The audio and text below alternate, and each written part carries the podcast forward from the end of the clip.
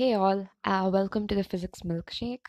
Uh, today we are going to be talking about a topic that is slightly different from what I usually choose to talk about, which is astrophysics and cosmology. Um, but I also think it's very important that we, as people of science, as rational people, are paying enough attention to the biggest problems plaguing us right now.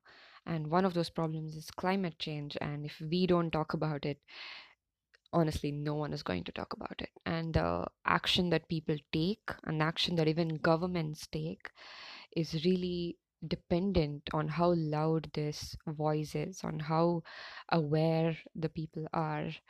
And I think I would like to just start with this quote Democracy is great, but it only works when most of the people in it understand what exactly is needed to be done. I welcome you to that understanding. Well, I think uh, I think with the freedom that democracy brings, it's easy to think that you know we don't have to do much or the government must take care and we put the blame on the government but honestly our awareness plays a huge huge role and i think our understanding and uh, the attention we pay to how the climate change is affecting us today that's a huge deal. And the fact that there are so many people out there right now who have the misconception that climate change is not even real or they have the misconception that oh like global warming is just some big conspiracy theory. I mean that really proves what a bad job we've done in in you know making people aware of this problem. And as people of science we have all the more responsibility uh, to analyze and to decode the problem to come up with our own original solutions to talk about it. So in the following episode uh, it's it's basically a conversation between a friend and i and i apologize in advance because we recorded it near a very very noisy street and there's like a lot of traffic noise in the back uh, but i think it uh, it kind of adds to the dystopian mood of the whole thing. So do enjoy. Uh, and also, we recorded for quite a long time, or at least we thought we recorded for, I think, the full extent of 30 minutes. And later we realized that by accident, the recording stopped at around 18 minutes. So you're to have to make do with the um, with half of our conversation. Um, but enjoy. Here it is. And don't just listen to it and let it go. Um, if you fi- if you find that some point we talk about or something we mention is you know uh, bothering you or kind of ignites your curiosity or whatever then go back go google it go find out more do your own research and you have to stay aware about this because it's not somebody else's problem it's your problem and it doesn't matter who you are it's your problem it's going to be your problem so yeah see you at the other end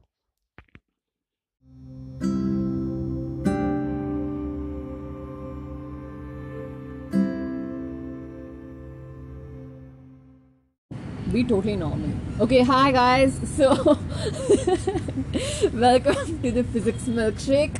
And today I have with me a very special guest who I've been thinking of having on my podcast for like a really long time.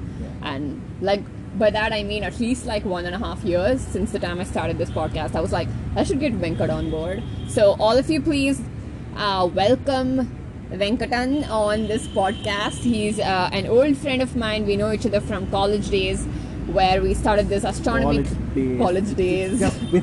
FYI, I just graduated Yeah, like eight months back, but yeah.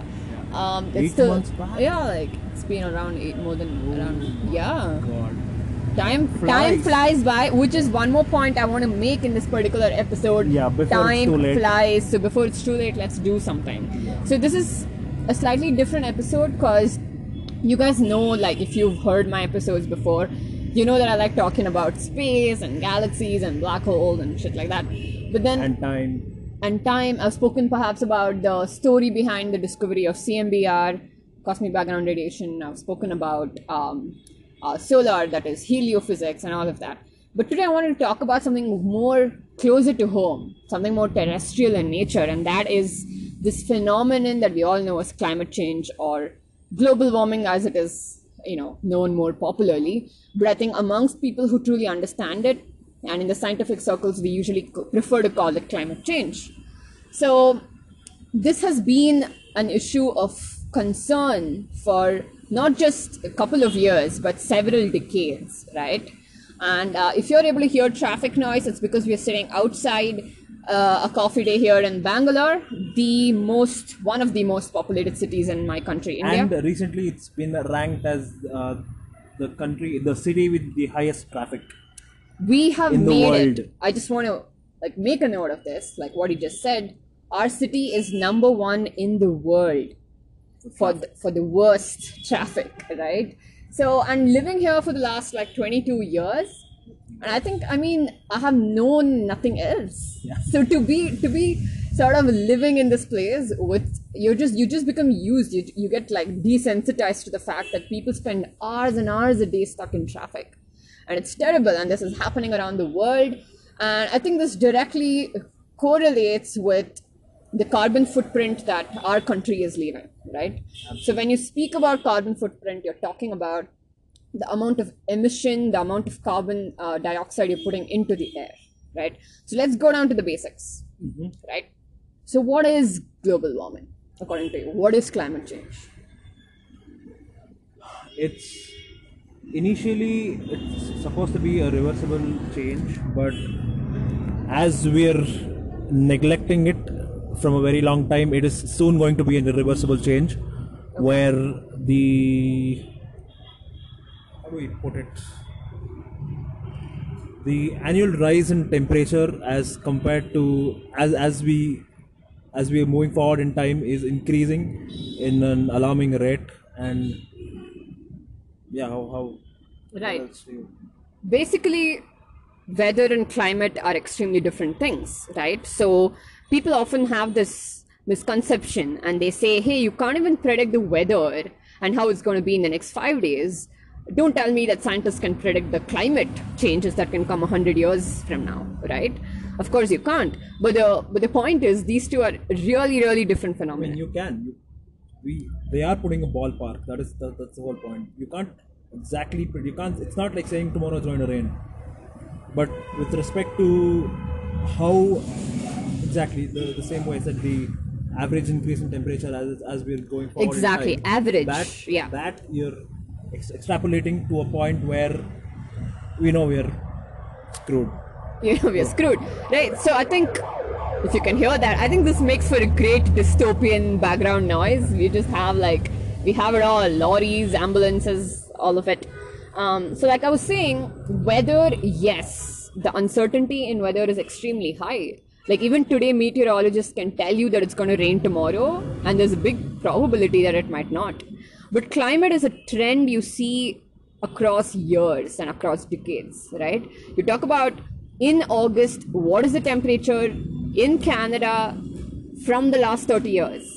And when you look at that trend, what we see, what we are seeing is extremely scary, right? There is this uh, small degrees of change across these years, and you might think, hey, it's just one or two degrees. How does it matter?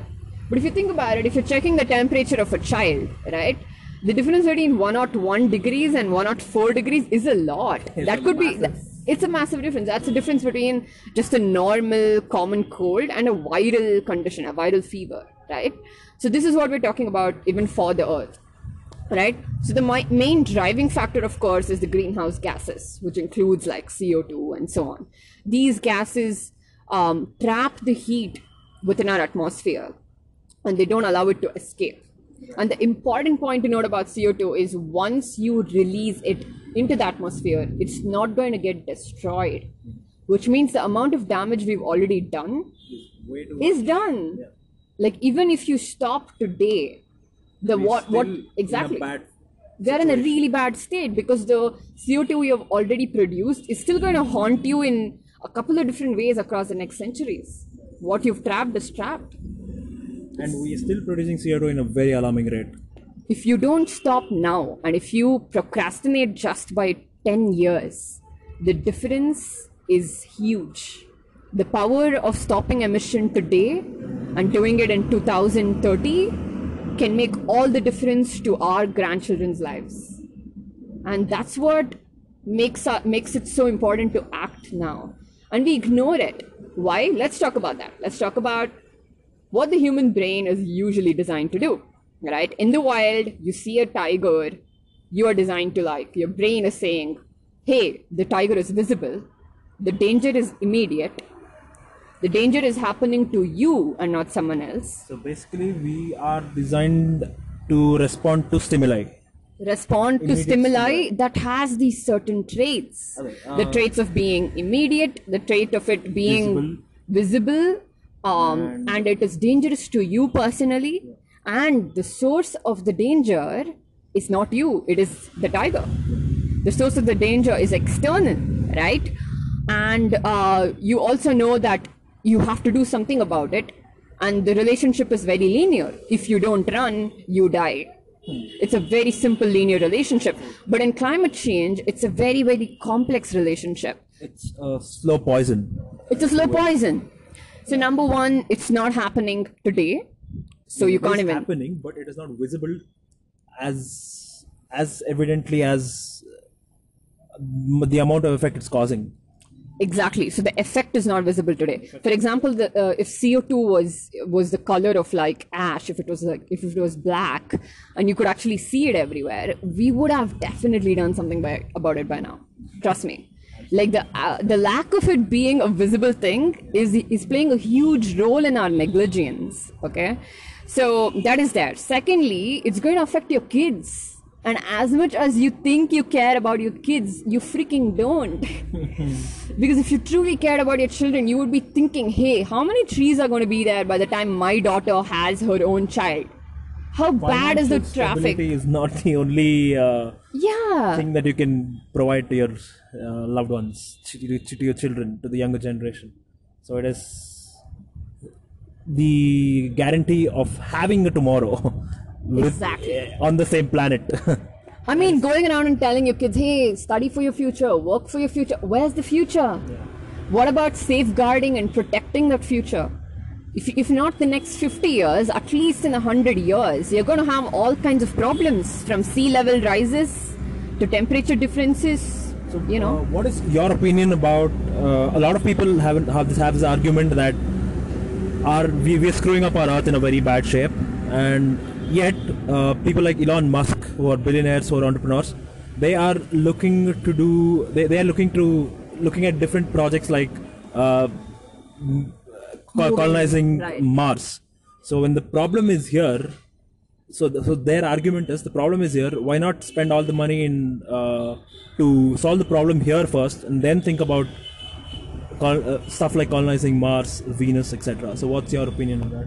I say, first of all, doing any single thing is probably not the solution, okay? We are a population of 8 billion. That, therefore, our solutions and our approaches to the solution is not limited to one or two. Some of us are looking into sustainable resources. Some of us think sustainable uh, energy sources like solar and wind power is total crap and it should be nuclear. Some of us are studying and focusing on nuclear energy sources. Some of us want to just leave the planet and we're focusing on space based technology. Curbing any one form of advancement is not going to do you any favor. There, there might be a day when the only thing that saves us is probably Elon Musk's technology that he's developing today. True. There might also be a day when the only thing that saves us is um, clean energy here and making sure that we, have, we are not depending on fossil fuels anymore. Yeah, but you but- don't know if the solution is earth based or not. I mean, I agree with you. As as a fellow um, enthusiast, science enthusiast, I agree with you that research is very research in those terms is very important. But what, what as I've had a few of these arguments with other people, what their argument is is that there might be a day when Elon Musk's uh, the technological advancements are the only things that might save us. But the only reason we've reached that point is because Elon Musk didn't do anything as of right now to curb the present uh, bad condition that is. Let me tell you something. If you think one man sitting in the US no, is. no, no. I mean, Elon Musk is an example. I'm saying uh, how Yes. research is a, that direction. Their their their their entire argument is why uh, let this accelerate and concentrate on something else. Right. But uh, the focus that's required to save this planet is not just dependent on resources. That's what we need to realize. These factors are way more political than we understand. The kind of decisions that the world leaders are making and the amount of funding that they decide to keep away for environmental causes is going to play a way like- huger role than a couple of people in the world trying to advance space technology. Forget about them. What about people like Trump who don't believe in climate change re- leading the superpower in the world? What about what about the fact that we've done nothing about the amount of carbon carbon dioxide emissions from a developing country like India? And it's not like the, the changes are not visible. There are a lot of visible changes. For example, the rise of uh, the water level, the sea level, the ocean level. Exactly. That's a very, very visible change. So if the changes, it's not like it's, it's happening behind our, our eyes. It's, it's not like we can't detect these changes. So even with specific data-driven proof that climate change is a real thing, uh, people with power are doing absolutely nothing to reverse. Delhi this year, I think, was put under the list for the one of the top cities in the world for the worst atmospheric pollution. Right? If you go to Delhi, people there in their houses need air filters, or they if they're just not okay. It's fatal. It's reached a point where they are developing diseases and the lifespan's decreasing. If you're a follower of sports, you've probably seen uh, in both football matches and cricket matches that the players are training wearing masks. So that's a very bad state. that's a very bad state right you can't step out without a mask, Mask, there right. and even in bangalore i know so many people going in for purchasing these air filters at their homes because they understand the impact that this pollution is having so i, I guess my point is what you can do for the environment today right the decision doesn't have to come just from these rich overlords who, who you think should be putting their resources into environmental uh, research but what about the rest of the resources that you do have what are you doing with it what what kind of funding have you provided to having some amount of bans on these CO2 emissions? Are you creating those bans? Are you creating a limit on how much CO2 these industries are allowed to produce into the atmosphere? The only thing we see these days is uh, if there's a very visible problem that is uh, very pertinent here, what, what normally the procedure is we uh, end up uh, making a petition. A lot of people sign it, Right. but then absolutely nothing happens to it.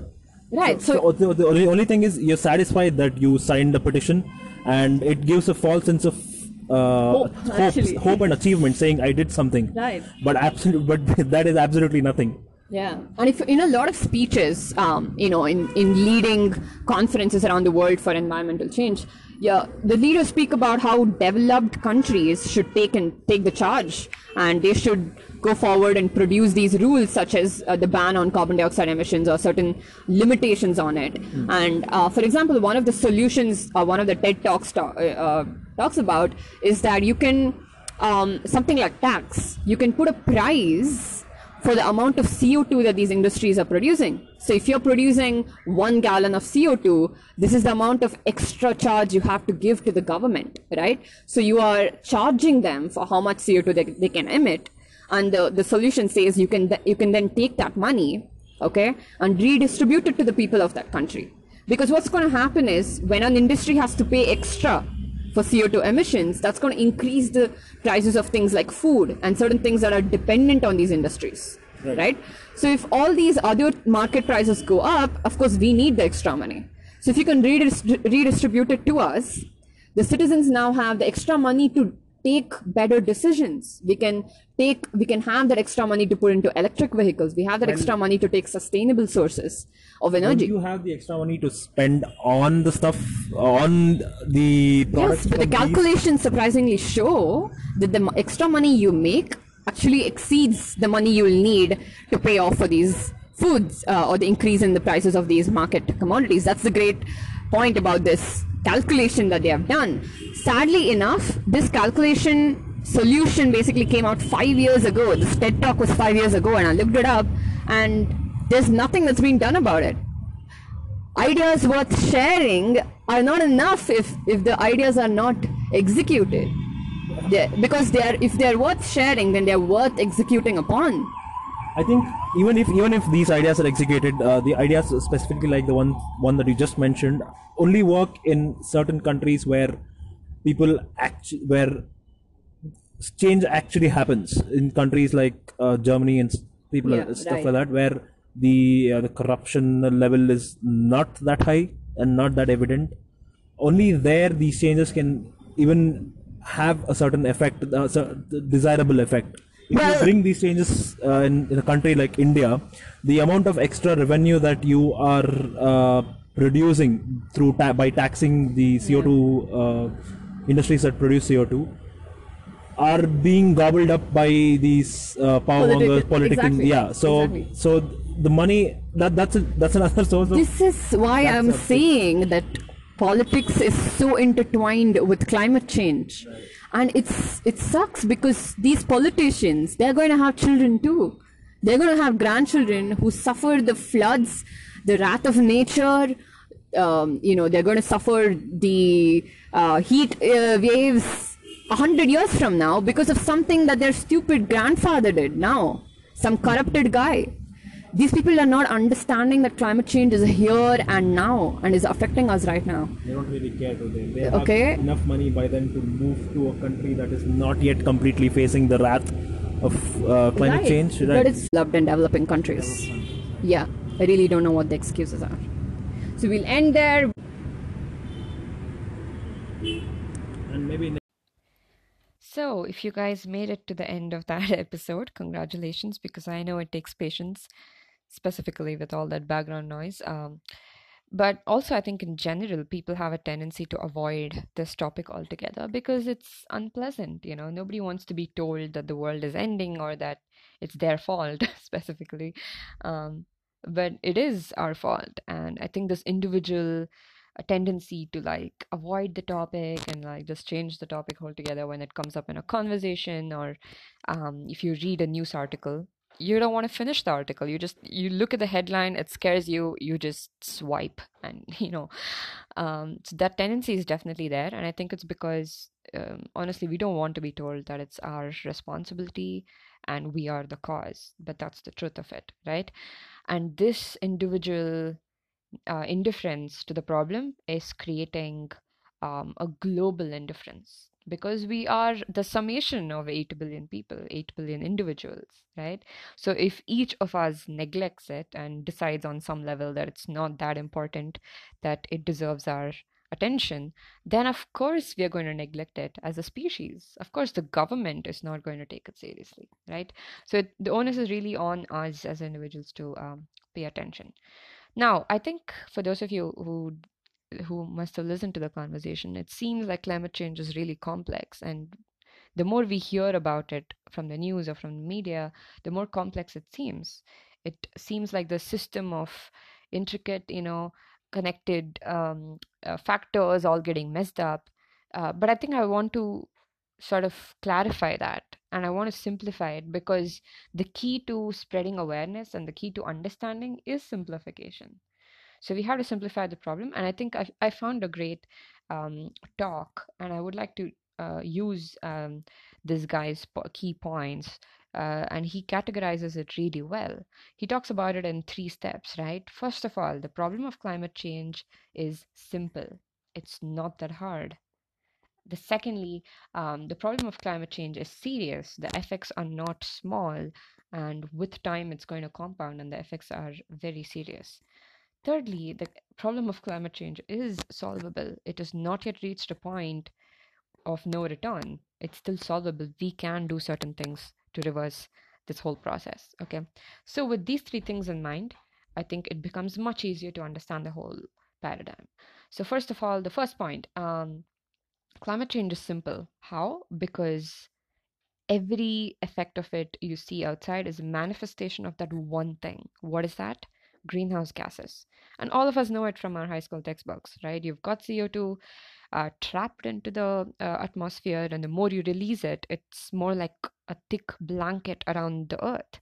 And what does a blanket do? It keeps you warm, it avoids the heat from escaping into space, right? And that's what CO2 is doing. It absorbs the heat that the ground is trying to reflect off in infrared it gets excited the co2 molecule gets excited and then it re-emits um, the heat back to earth. So suddenly the atmosphere has become opaque to the greenhouse gases and it used to just be transparent. The co2 normally should be able to escape uh, easily off into space and you wouldn't have it trapped right? So now you've got a lot of heat energy trapped into the system. So everything you see arctic ice melting uh, heat waves around the world all of those uh, effects are a manifestation of this very simple problem which means the solution must also be connected to this root cause okay? Secondly the effects are serious. What what can we really say about the effects? Um, there are like a hundred things you read on the news.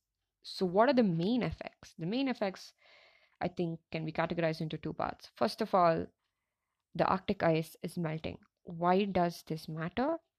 Because when it melts it increases sea levels around the globe okay? By 2018 i think the sea level rose by over uh, 5 centimeters the perhaps the size of a banana Okay, and that might not seem like a lot, but you need to understand how big the ocean is, how much of surface area it's covering. And for that large body of water to have increased by a couple of centimeters, that must have taken a lot of ice, you know, getting melted uh, from the north, uh, from the northern pole. So imagine if by 2100 you have an increase of one meter the sea level increases by one meter and that you might be like okay so what happens? What happens if the sea level rises? What's the worst that could happen? Well people living in certain places today coastal regions those places are going to be non-existent 100 years from now. They're going to get absolutely drowned um, southern parts of the us and coastal regions around the world. Imagine they all get submerged and this is not far off. This is when your grandchild is going to be going to college, perhaps.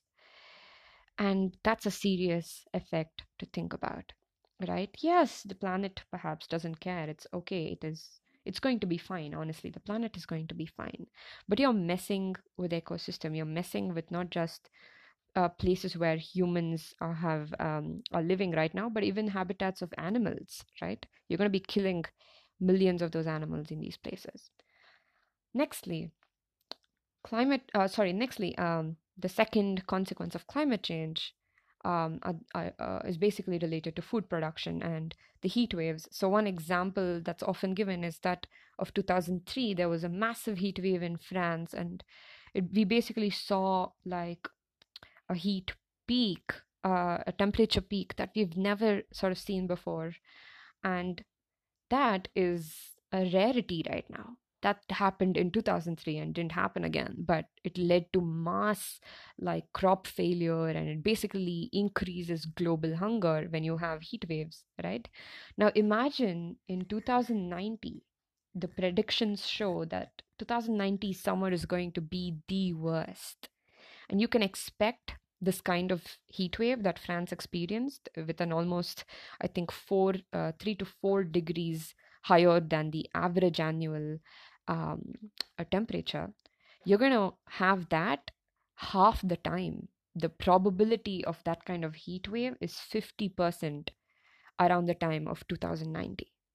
And that's a scary statistic to have because right now itself the trop- of course the tropical countries are going to get the worst hit and you have uh, malnourished uh, people living in these tropical countries right? Which means they are going to get the worst hit out of all of this. And of course you're going to have a problem with global hunger. And imagine if we've not solved hunger in a hundred years from now. What is all this technology for? What is all this you know so-called quote unquote development for? If you if you can't fix things that are going to kill people right? Um, so with that those are the two main consequences of climate change. And looking at it that way i think gives you a lot of clarity. One you're going to have submerged lands in just a hundred years. Number two you're going to have an increase in world hunger. If those two are not enough reasons for you to pay attention to climate change, then I don't know what is. And when you talk about heat waves, again, you're going to talk about animals dying, right? It's not like it's not already happening with Australia and stuff, but but for how long are you going to be the cause of animal death? You know, it's so weird because humans are just so good at this. Like at some point, right, in the beginning, there were just a few million of us. The whole population of humans, it was a few, it was in a few millions. And we were hunter gatherers, and with just few millions, we were able to make mammoths go extinct. Humans have this like uncanny ability of just of just making these large animals vanish from the surface of the earth. And to me, that is scary. To me, that is wrong. And somewhere that means we are not in sync with the ecosystem. No other animal is going around making another species go extinct. Ecosystem and the nature has always this way of bringing in an equilibrium. If one animal is a predator, then that animal has a few problems uh, hunting down its prey. For example, it only hunts down once in three days, perhaps. There are limitations to how successful a lion is going to be every time it hunts. It has this success percentage. So it's not going to make like um, the deer or whatever the local herbivores go extinct, even if the lion is hunting very successfully. There is a certain equilibrium in the powers of even a carnivorous animal, right? But us humans, we have transcended limitations long ago. And that means we are really, really messing with the ecosystem. Anyway, where was that? So, thirdly, we come to the point that climate change is solvable. And with how serious the consequences are, of course, you have to pay attention to the solution. And yes, we spoke about how CO2 is one of the major problems. If you can fix that, you can fix climate change. The relationship seems very simple and linear. But of course, people are going to tell you, hey, the solution is sustainable sources of energy, right? Like countries, developed countries around the world are increasing their uh, the percentage of energy they get from sustainable sources. Countries like Scotland and Germany and uh, these countries are investing a lot into solar and wind power. So that's great, right? I mean, I think the revolution is already here. So yes that is great. And you know developing countries also need it. And china has massive massive uh, solar uh, solar energy farms uh, solar energy plants right? And so yes perhaps the revolution is already here. So what's the problem? Why are we so worried? It will happen with time. But are sustainable energy sources the solution? And i think the more i've read about it recently i have seen how much of a problem even sustainable sources are going to cause because we are looking to them as solutions to our huge problem of climate change.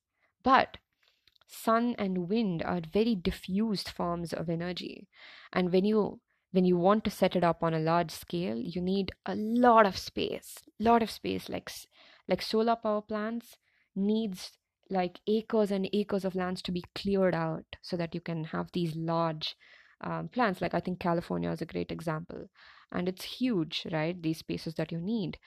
Um, so what's the consequence of clearing out such places? You are again messing with the ecosystem. How do you clear uh, a space? You clear it by either number one, destroying a forest, or number two, destroying wildlife, or both. Number three. so you are either doing um, injustice to again the flora or the fauna of that particular place. So you cannot have that much of cleared land without you know at least killing a few thousand animals. And that happened. People who were part of this um, um you know construction of a plant your california those people have spoken up. They spoke about how they would ride their uh, you know lawnmowers or tractors or whatever down and they would have to kill these tortoises on the way or even if they didn't kill it they would have to replace it from the from the desert to some confinement you know and in confinement they die. Uh, you can't expect these wild animals to just survive and flourish in an environment where you what you have created. So if you have this if you don't have a solution of how to save and protect the wildlife from such large places again you're going to be causing more harm to nature than you already are. And that is not a sustainable solution on the long run. So, yes, solar power is great, and most people can have it in their own houses. But since that is expensive often the solution is to have a large plant uh, on the outside of the city and then the electricity is supplied to the city right but maybe that's not our best bet and maybe our best bet is is density is energy dense fuel and this fuel i'm talking about is usually nuclear. So if you look at uranium right the uranium the size of a rubik's cube if you have that much and you you know harness the uh, energy out of nuclear fission then that is enough to power the energy requirements of one human for an entire lifetime. So you're talking about a very energy dense substance right? So this of course suddenly reduces the amount of space you have to invest into such a source. Uh, but secondly what about the result and the outcomes of nuclear you know the, what people are worried about is the radiation and the what you're producing. But what you're producing can be captured and locked away. And if you can invest enough money into research of how to deal with these uh, um, you know uh, resultants of of nuclear fission then i'm pretty sure we can develop a great technology for just keeping it out and keeping it safe for uh, for many many years to come because the accidents that have been associated with nuclear uh, energy are few in number, but they have caused a very bad reputation for nuclear energy on the whole. And I think that's inhibiting countries from investing in it, right? But countries like France, if you see, the truth is, France invested a lot into nuclear energy, whereas Germany a lot into sustainable sources such as solar and wind, clean energy, right? But today germany per uh, individually pay, pays i think five times more for, elect- for electricity than france france has a much cheaper price of electricity and is managing its nuclear power plants quite well so there's no problem so if the truth is if germany had invested the same amount they would be having much cheaper prices but also occupying much less space and land right so perhaps that's the solution so maybe the solution of the future is to look at energy dense uh, resources, right? So that could be one solution. But the second solution really comes down to us as individuals. And I think uh, I read this one thing, and they have uh, it's quite a nice fact. If you use a 100 watt bulb, uh, an incandescent bulb perhaps, and you leave it on the entire night, it's equivalent to releasing 1.5 kilograms of carbon dioxide into the air. Absolutely unnecessary. And i mean it's not about um, when i say equivalent you're talking about it's equivalent to that much of coal burning and releasing that much co2 into the air. And for what like if you could minimize on electricity at home and if you could then cause this effect or you know do it as a country and if the awareness was spread wide enough that people became conscious and they switched from 100 watts to 10 watts you know they switched to led they served they switched to energy saving uh, appliances at home you could save billions of kilograms of co2 from being released into the atmosphere. And that is the truth of individual action.